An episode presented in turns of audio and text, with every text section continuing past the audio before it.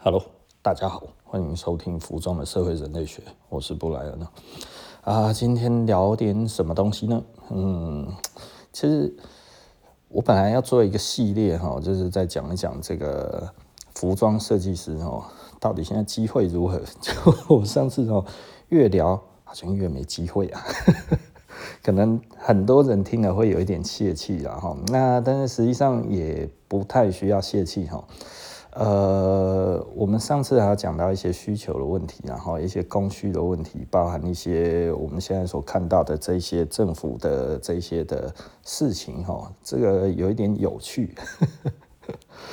呃，回到我们说我们要做什么东西，哈，就是这个以马斯洛的这个需求理论来看的话，哈，其实食衣住行来看，呃，为什么我会这么悲观？因为实际上现在大部分的人都没有钱。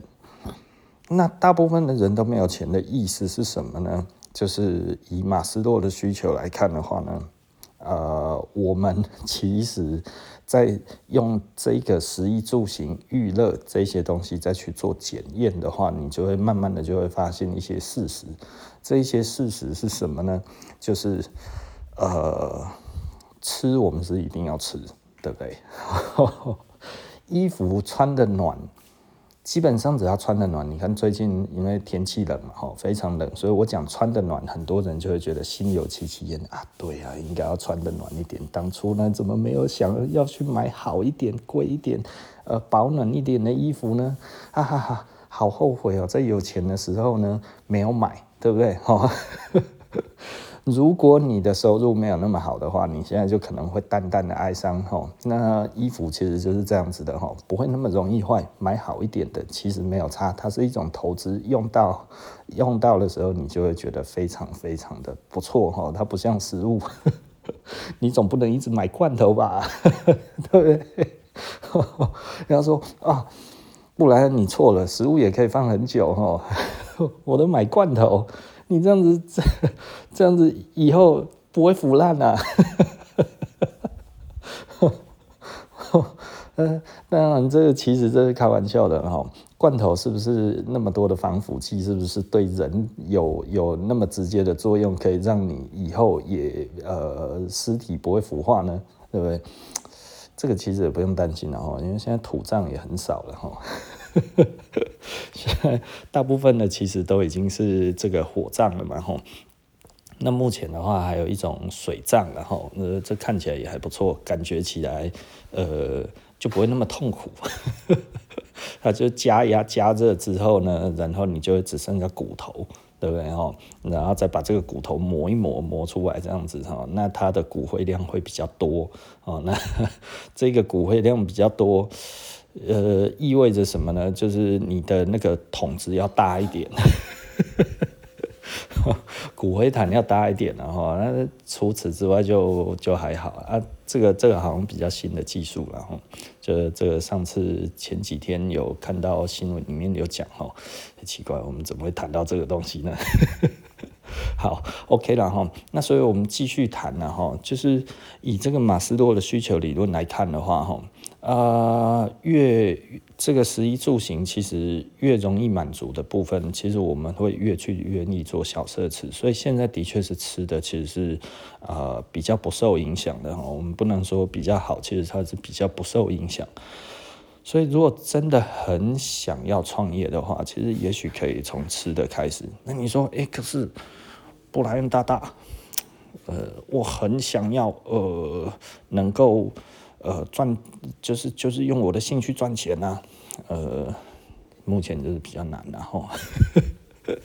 当然，你想要做科学研究的话，你的兴趣是科学研究，那你就去念书，对不对？一直念上去啊，就是当一个科学家，当一个当一个呃研究员，这个其实是当然，这个机会都还是很多的啦哈。虽然是僧多粥少的情况之下，但是呢，如果你很有兴趣，你一直去念哈，你从硕士念到博士，再从博士再再这样子一个一个哈。不断的去精进的话，其实呃，当一个学者其实是不错的啦，吼，就是可能收入少一点，那不过呢，你可能就会一直都很有兴趣的在自己喜欢的领域里面，我觉得这样子也是不错哈。嗯，因为只要有研究给你做，通常都是国家级的嘛，对不对？啊，这个这个你经费是一定会有经费哈，可能有多有少了哈，但至少不会到说像一个艺术家啊，要在街头卖艺这样子，看能不能把这个作品卖出去哈，让自己的东西更被人家看到啊，这这可能不会这么的尴尬了哈。那啊，该要怎么说呢？讲了这么久还没有进入正题哦，那我们今天想要谈点什么东西呢？其实我今天想要讲的就是，如果你是一个呃服装设计师，我们今天来聊一点轻松的。如果你已经是服装设计师，你还需要具备哪一些的兴趣？啊，布莱恩，我的兴趣还要还还要被人家。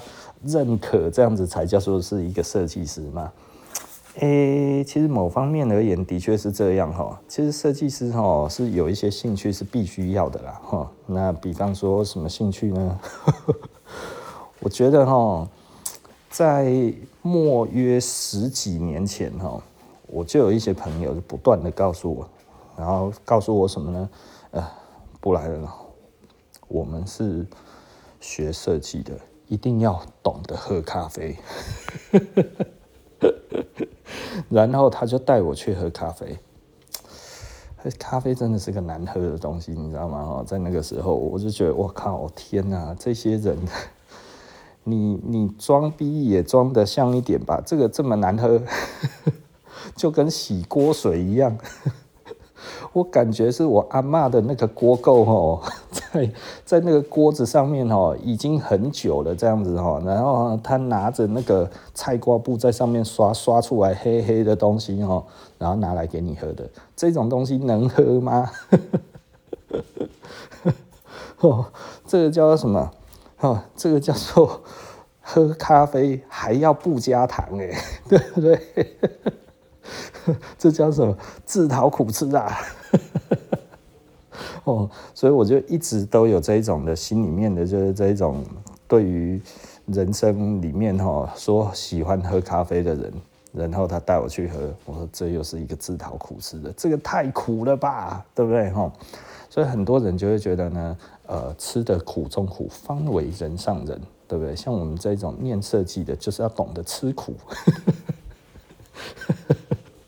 懂得苦哦，当中的苦涩，体会出了人生，对不对？这才会知道人生其实呢，要呃，要要懂喝咖啡。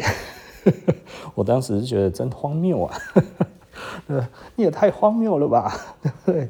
人生已经够苦了，连兴趣都还要是苦的，有没有搞错啊？哈，那我就一直非常的抗拒咖啡，直到了某一天呢，我喝到了好的咖啡。喝到了好的咖啡之后，我就觉得这不是咖啡啊，这是超好喝的饮料啊！怎么会这么好喝啊？原来咖啡是真的很好喝啊！哎呀，其实老实说了哈，后来所以我才步入了咖啡这一条路哈。那咖啡其实是这样子的，我必须要讲哈，呃，咖啡是谁都会烘豆子哦，这烘豆子有各种的技巧哈。从铁锅到铁锅到手网哈，到到陶锅哈，甚至我在讲的哈，有一些人，你拿打火机都可以烤，对不对？你用木炭哈，然后把那个咖啡豆哈，一个一个哈，用那个那个线把它绑起来，这样子放在上面，这样子慢慢烤哈，其实也可以烤成咖啡哦。只要只要能加热，它就可以是咖啡了哈。那所以好坏呢？这就像是，呃，你知道这个这就跟做菜然后一样有锅子，一样有油哈，啊一样有这些菜哈。那但是每一个人炒出来就是不一样哈。这个阿基斯炒的呢，就跟这个呃跟一般的人就不一样哈。技巧不同然后各有巧妙不同。所以呢，这个其实是一个大的学问。那所以呢，人家就会觉得，哎呀。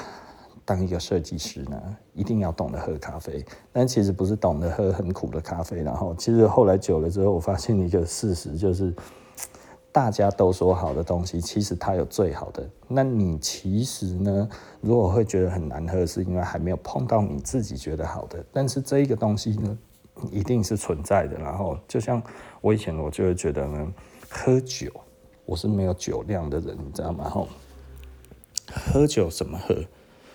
就是大卖场那边有人这样的看了之后，我我以前我记得我高中的时候，哈，我觉得我有兴趣的东西叫做喝酒。那喝酒其实不是一个我喜欢的一件事情哈。其实我觉得第一个啤酒我觉得很臭，喝了我都很想吐，就是那个卡在喉咙就一个味道，我就觉得很恶心，你知道吗？我觉得这哪门子的啤酒啊？这哪门子的饮料？这这个这个这个太难喝了啊！可是很多人喜欢喝，我就觉得奇怪了，这些人是怎么了？哈，那所以我是不喝啤酒的。可是后来人家说，哎，要懂得喝这个 whisky 啊。我想说 whisky 好，我们就来买个三得利来喝看看好了。哈，那以前大卖场三得利啊，或者是什么三旗，那一些都很便宜哦，一罐大概都两三百块而已。现在不止啦，尤其是三七，三七真的实在是哦，涨得一塌糊涂哦。以前一罐两三百块的，现在现在都要 好几千块啊，疯了吗？但也没有办法哈，但是那个真的也是很难喝。现在很多人说那个很好喝，我也不知道到底在好喝在哪里哈，可能我也喝不起了，但是。呃，直到我一直都觉得酒很难喝，虽然我没有酒量，但是我想要喝喝看。但是我后来就试过了哈，什么 Vodka，什么琴酒啊，什么这些，因为以前在酒吧嘛，哈，多少你都喝过这些东西。喝了之后，然后你就觉得，天哪，这些鬼东西这么难喝，不加点汽水不行啊。所以我那个时候其实都加什么呢？呃，我们就我自己就去呃，因为我也当过吧台嘛，哈，当了一个多月的吧台，那所以其实我也知道酒谱哈，所以我们大家就看了一些酒谱，然后你就知道啊，原来酒是可以调味的啦，哈，对不对？我们就把它当成调味的东西好了，哈。那我就会觉得，哎，什么东西加加可乐啊，加加 Seven Up 嘛，哈，然后加一加什么东西这样子，哎，它其实还不错哦。所以那个时候我就觉得，酒就是要喝调酒，对不对？哈，如果呢，你想要喝的酒味少一点，那你就汽水多加一点，对不对？还可以加。各种的什么，比方说，呃，那个那个长岛冰茶啊，是不是哈？长岛冰茶系列的六种、三种基酒、三种那个那个香甜酒嘛，哈，加在一起之后，看你是要可乐加到满还是红茶加到满，对不对哈？随便你啦。因为它有加三种香甜酒，三种香甜酒也是随便加啦。啊，基酒的话其实就简单嘛，Vodka，然后 t a k i l a 还有琴酒啊，对不对？哦，那这三种基酒统统加进去之后，其他三种就随便你加。那我就觉得，哎呀，酒就应该是这样子喝，可是总觉得怪怪的，怎么会有一些人脑子烧了，一天到晚喜欢纯饮呢？然后我就又再去买了这个 Whisky 哦，怎么这么难喝啊？然后直到有一次我在国外哦，啊，我的朋友都喝醉了，然后就把我抓到那个吧台前面去哦，就说 b r n 今天一定要喝酒。我说我不喝，他说你一定要给我喝，他就叫了一个 shot，你知道吗？吼，就叫了一个 whisky 的 shot。然后这个时候呢，他说来 b r n 给你。然后我就拿着之后，他就把我的手弄起来，然后直接要我喝下去。然后我就没有办法了哈，因为那个他他突如其来的力量之大，我就被灌了一杯 shot，啊，这不赶快呢，我的眼睛亮起来，这怎么这么好喝？Whisky 可以这么好喝，这哪来的啊？哦，后来发现啊，Highland 哈那个 Single Malt。还不错呢，吼，就是我那个时候就开始喝 single。那 whisky 有一个好处啊，就是你开了一瓶可以喝两年。我现在很偶尔都还是会喝一点点 whisky 哈，就是我只要觉得哎，最近身材哈比较没有走样，就可以喝一点。那其实我我有收藏一些 whisky 啊哈，那这些 whisky 其实还不错哈，就是它会涨价，所以我现在的 whisky 来说，我有我我有一套 Highland Park，然后然后还有一些其他有的没的啊，这不是很多支。最近我又买了一支黑蛇，呃，这个很不错啊，哦，把它抛出来之后，很多人都连声叫好。对，因为我喜欢黑蛇，好难买啊，你知道吗？黑蛇很难买耶。哦，虽然他们不是自己的酿酒厂，但是他挑桶挑得很厉害哈。那所以他很会挑。那这个买了一只是三十年的桶哦，很爽啊。高年份的这种的酒，其实呃，只要卖完的时候，其实呢就可能会涨得比较快。对不对哈？那我不是为了它长得比较快，就是因为我喜欢这个黑蛇啊！啊，以后每年都给他买这个一两只好了。因为其实我不会喝啦哈，就我是真的没有办法喝酒的人，但是我是真的很喜欢喝酒，就是偶尔喝了一下这样子，但是我真的没有酒量，而且我喝酒超容易胖的。然后我这一年哈，就是胖了很多。为什么胖了很多？就是因为哦，我开始学喝红酒。那为什么我要学喝红酒呢？其实很多人大家就知道，其实我我其实是已经变成了咖啡师了哈。咖啡是我的另外一个职业，算是副业啦哦。因为他的收入跟这个跟这个 服装比起来，真的实在是差太多了哈。那我在服装界是享有一点点的呃 benefit 哈。就是有一点点福利，但是真的哦，我在咖啡还算是一个刚起步吧。这样子讲起来，其实有一点糟糕了哈。应该是说我在咖啡没有什么在呃用心的经营哦，我很用心的烘豆。那我有很多的顾客其实是咖啡的老饕，对不对哈？就是很会喝的那一种，喝了我的之后就回不去了。但是我没有用力宣传，呃，虽然我我的咖啡的成绩还不错哈，就是我们有送咖啡 review 拿到了呃九十五分，我是台湾的第十个，哦，台湾有咖啡 review 以来，那个时候差不多二十年，台湾送测的人其实呃也都还不少，哦，那我是第十个拿到九十五分的人。那现在台湾这几年可能呃，大家对于 review 就突然觉得哇，大家都要送哈，所以瞬间呢，这我参与之后呢，大概暴增了一倍，拿到九十五分的哈，暴增一倍了哈。那这意思是什么？九十五分基本没胖啊，不算厉害的。大家如果以这个为标准的话，我本来从前十名一下子就掉到了这个。全国第二十几名哦，啊，这个有一点头痛，然后淡淡的哀伤。那所以呢，呃，我们就希望可以赶快拿到九十六了。当初其实本来就想要赶快拿到九十六哈，但是因为呃送车非常贵啊，咖啡又没赚什么钱，啊。你没赚什么钱，还要把这些钱拿去投资在那上面，不划算嘛？哈，对啊，所以我就觉得，哎呀，现实一点来看，然后，而且我那个时候其实大家不懂 review，消费者不懂，那我就觉得等消费者懂一点吧。现在消费者其实蛮懂 review 了，然后，因为为什么？因为送的人变多了，那送的人变多的时候，其实就会变成 OK。那也许再来我们 review 的成绩好一点的时候呢，其实就会有用了哈。所以那个时候其实虽然说呃声音这就是没有跟着上去了，但现在送也许不一样了，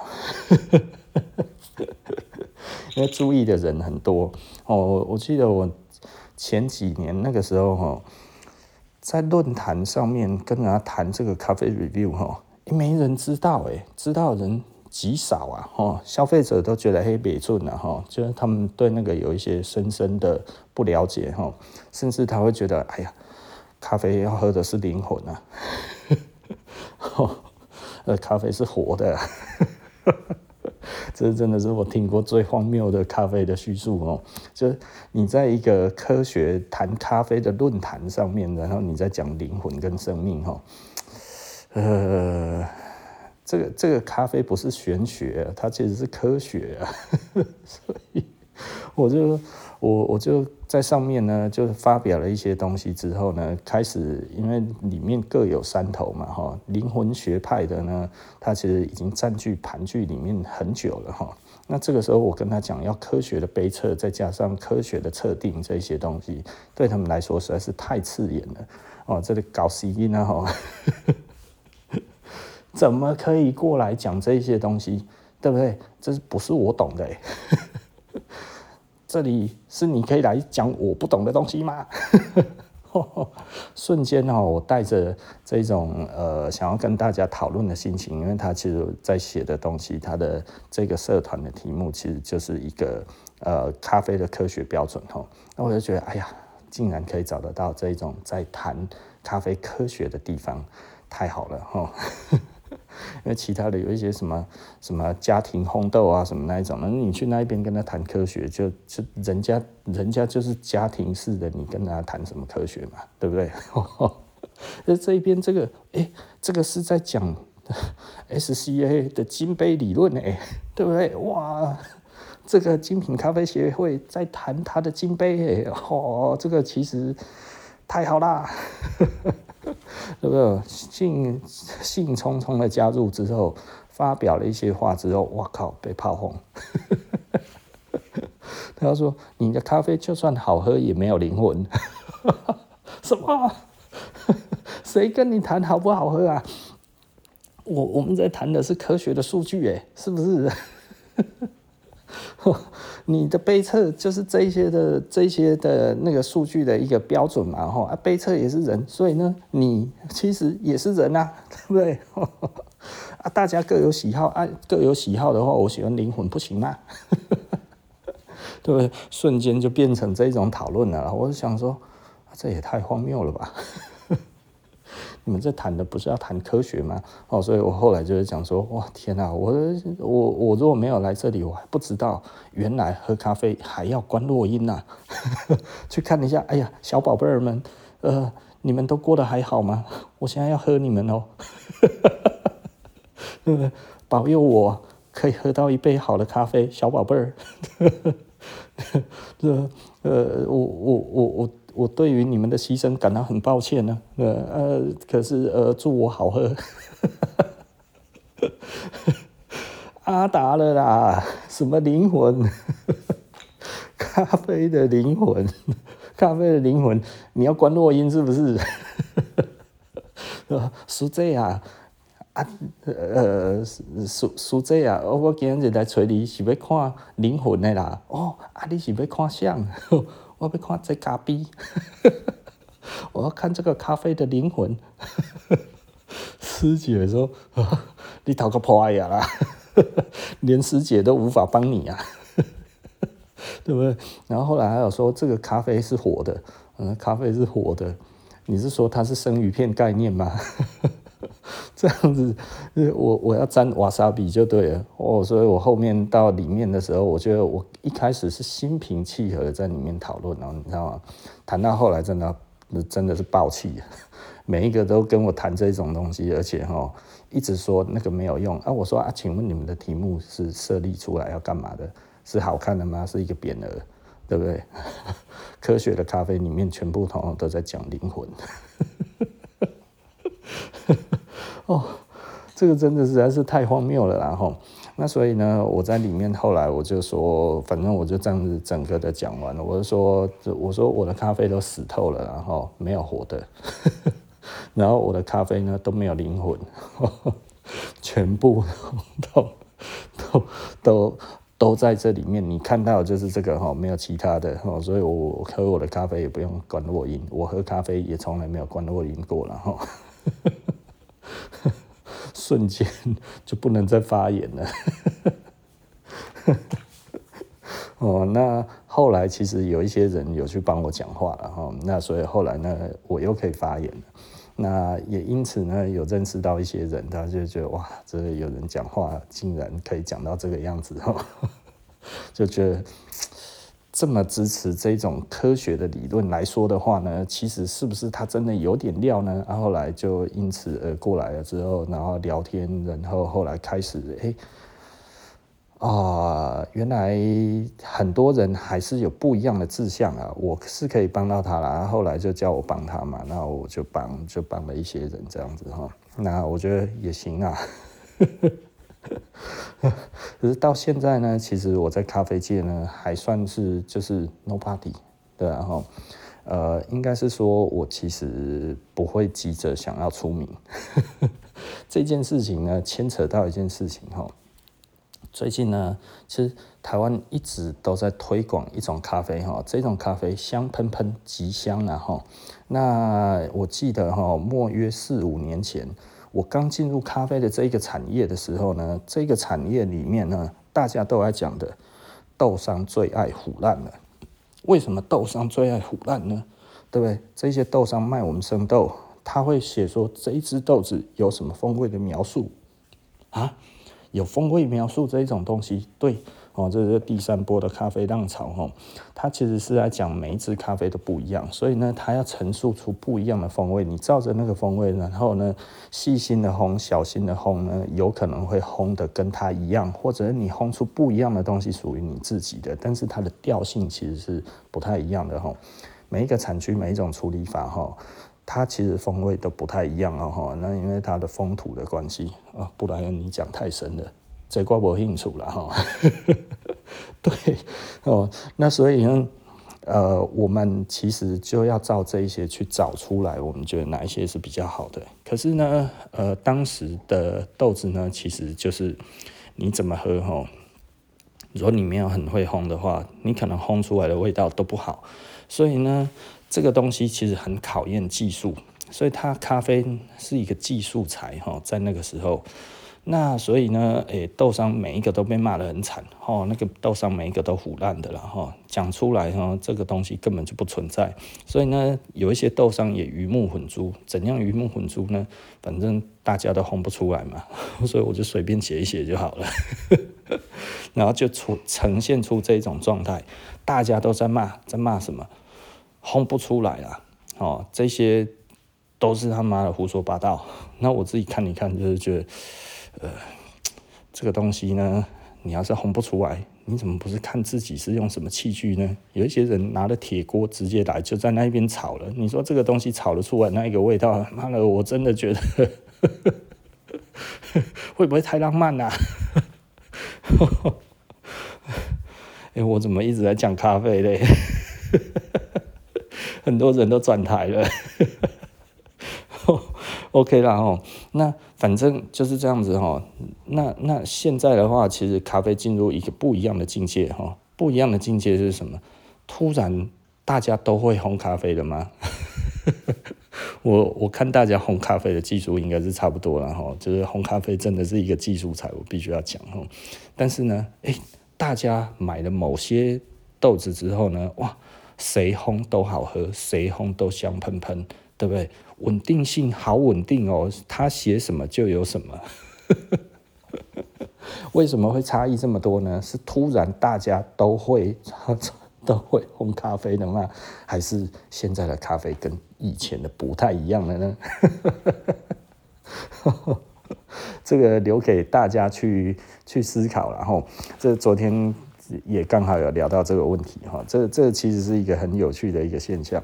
那呃，因为其实现在以前的现在跟以前哈最大的差异就是，我刚入行的时候哈，基本上豆商不太会把他的豆子呢卖给一般的消费者哦，所以那个时候其实网络上面有很多是所谓的分销商。分销商是什么意思呢？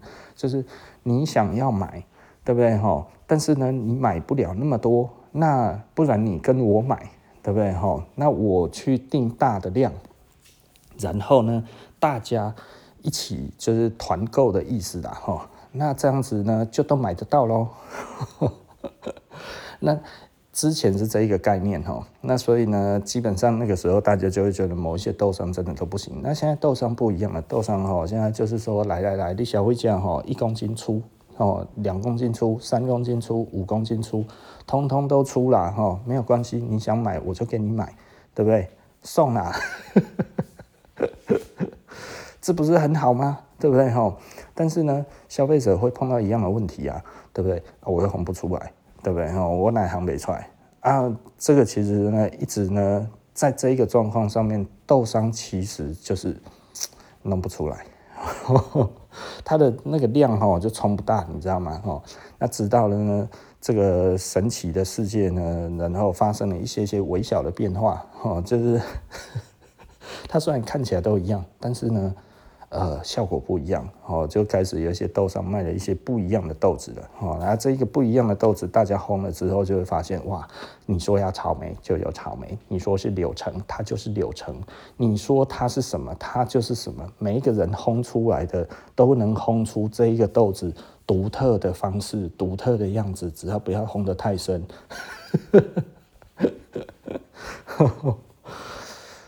呃，简单的来说就是不一样了哈，这个世界就不一样了。那呃，这个我我自己是不卖那一种咖啡的哈，因为那一种咖啡我就觉得对不起我的实力哈。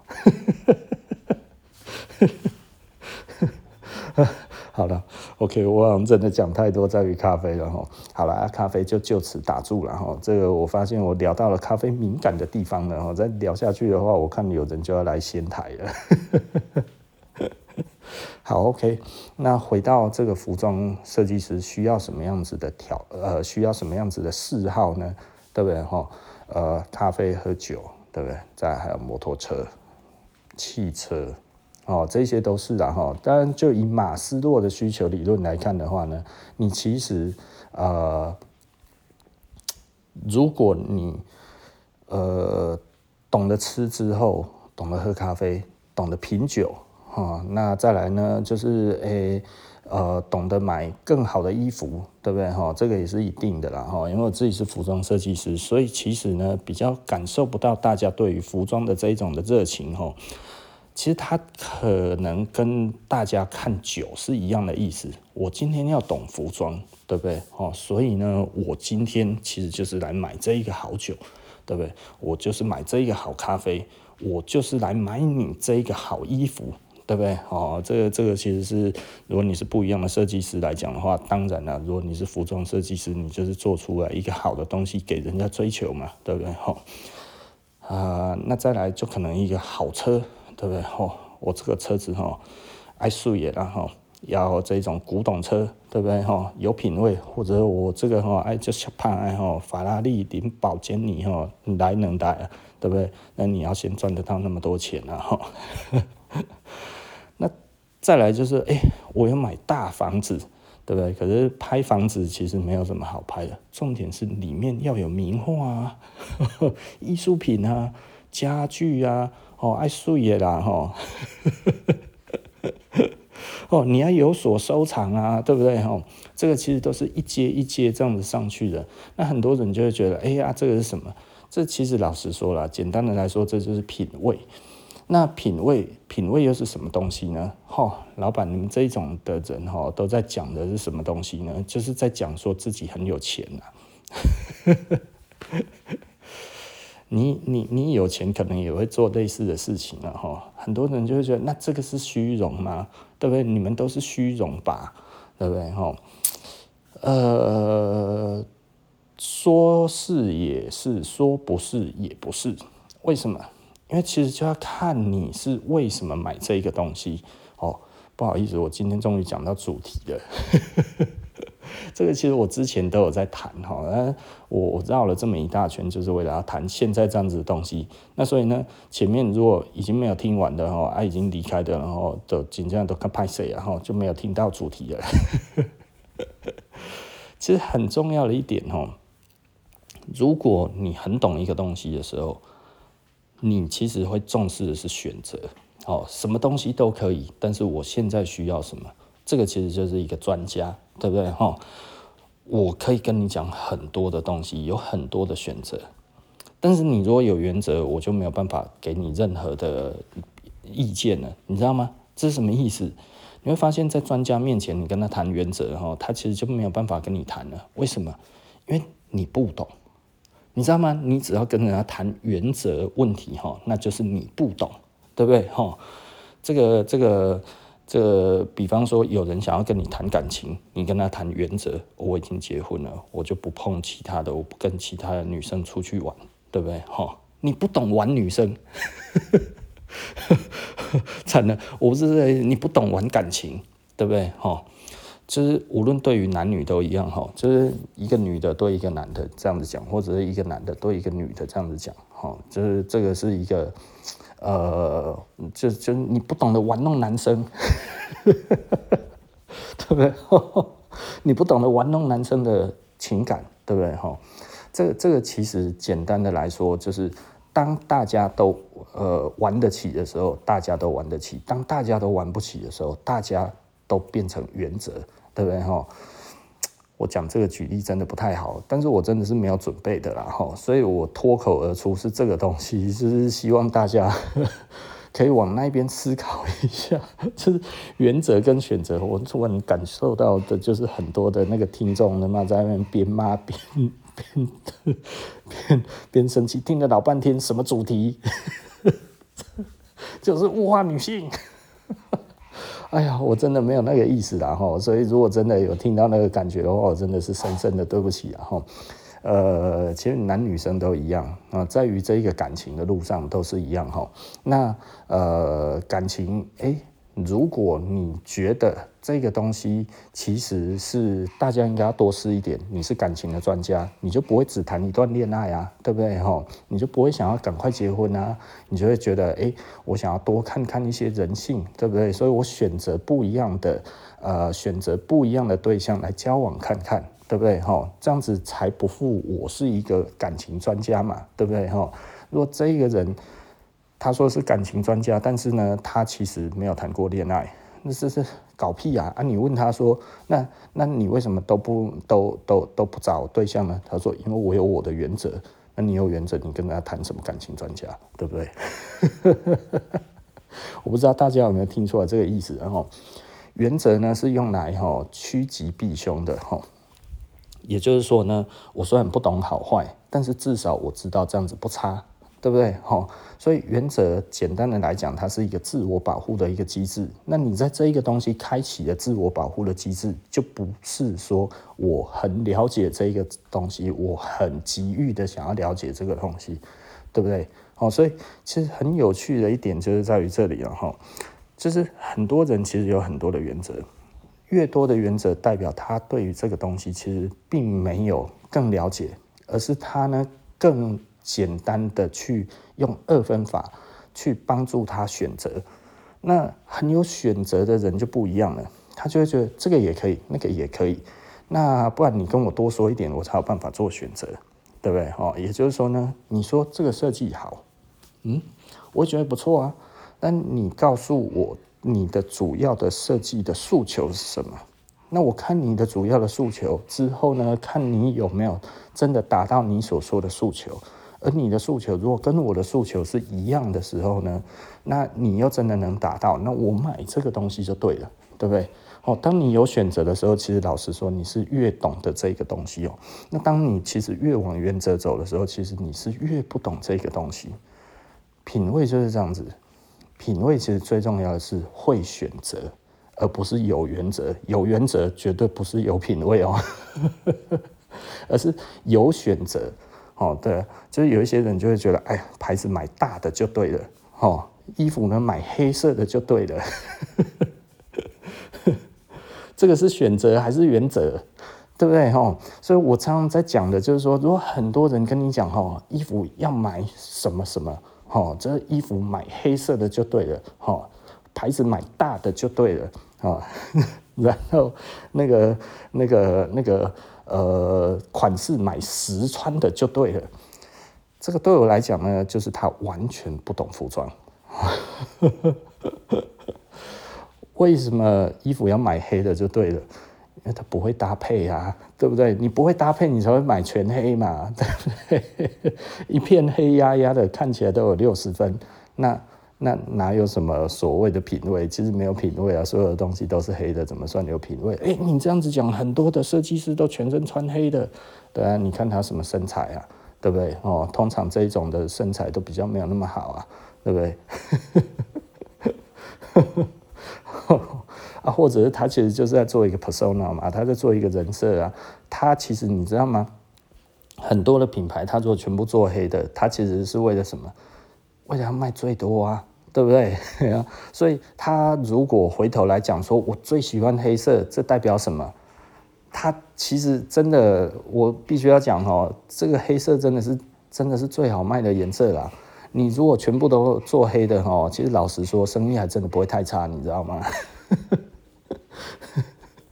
但是你如果做了很多颜色的话，其实老实说就是挑战嘛，对不对？你还要穿给人家看，你还要怎么样怎么样这样子之类的，多辛苦啊，对不对？如果没有功能性。对不对？不像说哦，你如果去山上，对不对？哎呀，你要穿鲜艳的颜色，为什么？因为要是发生事情的时候，其实这个是真的可以让大家赶快看到你啊，对不对？哦，你如果穿个黑黑压压的，跟这个大地融为一色的话，你就算变成骨头都没有人看到你啊，对不对？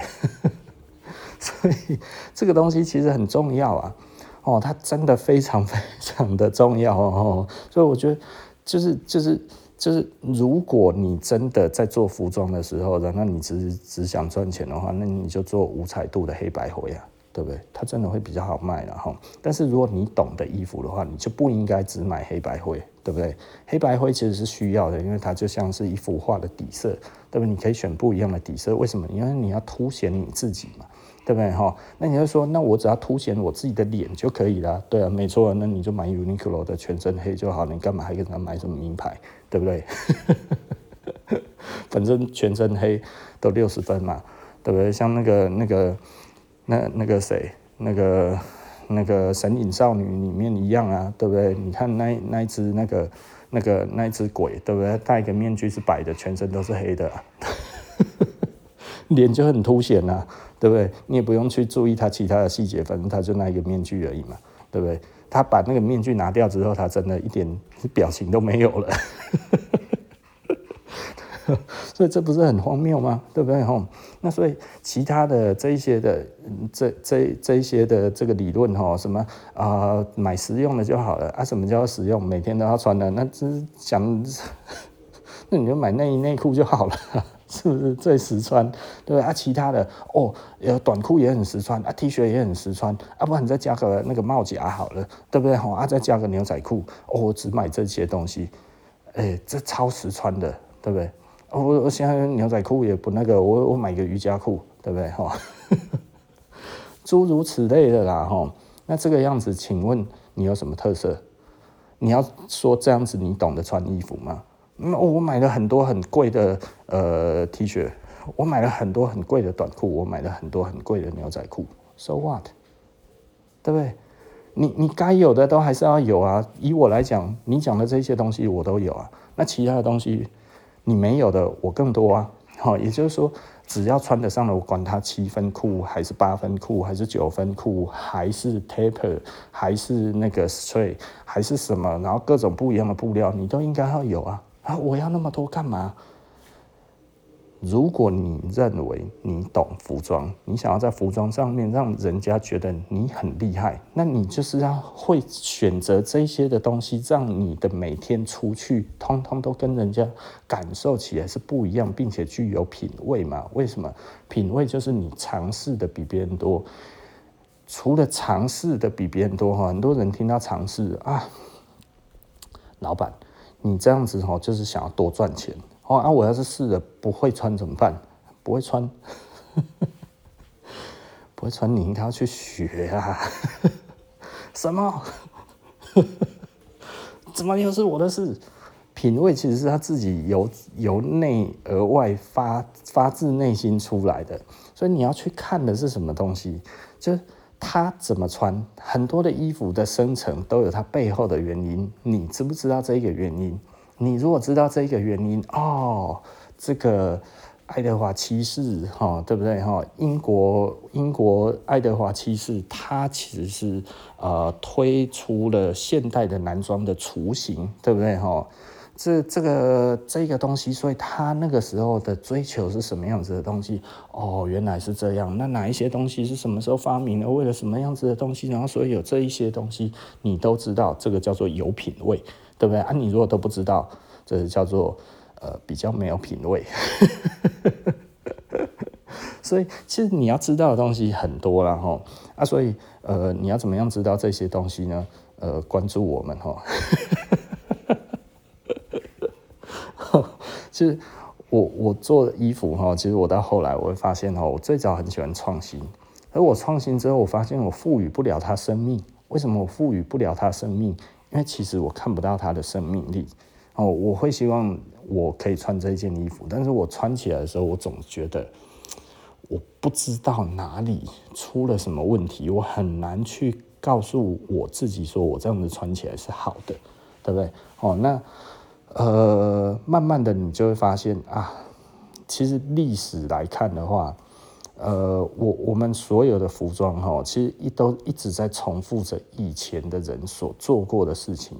那也就是说呢，服装其实是一个轮回哦，它其实是一个不断不断的在呃回不断的以回圈的方式在呈现的东西。如果没有划时代的状况发生，你其实很难去做出划时代的产品，这是什么意思呢？就是如果我们现在的气候没有改变，如果我们现在的生活条件没有改变，基本上我们不会有办法再去做太多其他不一样的东西出来，因为它必须要有功能性。你知道，所有的服装，即便你现在这样看起来很复杂，它都有当年的功能性存在。而这些当年的功能性呢，其实现在都还有这些场合，对不对？你一定有社交场合，你总不可能社交场合你还穿着这个短裤，然后穿着穿着球鞋，然后穿着 T 恤就去了。你可以这样子去，但是人家会觉得你在服装上面没有品味。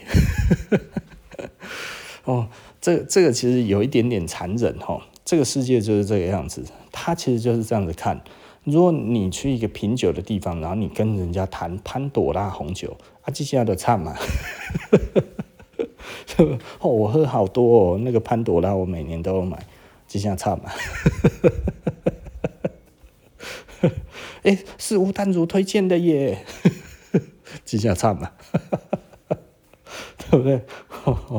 这个这个很多时候就是这个样子啊，哈，就是你其实像我们哈，在谈咖啡的时候，有有一些人会来讲说，哎，我喝咖啡，我喝了很久了，我、哦、像我都喝什么什么咖啡，那么我们就听到，哦，你虽然喝得很久，但是还没有造成咖啡的品味呢。对不对？哦，所以它跟资历没有很直接的关系，资历是必须要建立在什么？你很懂的选择上面，很懂的原则，它其实是一个你长期要累积的一种品味，对不对？哈，这其实我们一直在讲这件事情啊。所以至于服装的品味，我觉得为什么我们要去做这些其他不一样的这些的兴趣，这些的嗜好？因为这些的嗜好的背后，它都有不一样的穿着，这些东西它都有背背后不一样的文化、不一样的风格的产生的时候，而我们都吸收到了，其实你就会变得很有品味。好，OK，今天布莱恩的服装社会人类学就说到这里，然后那我们下一集不见不散了，拜拜。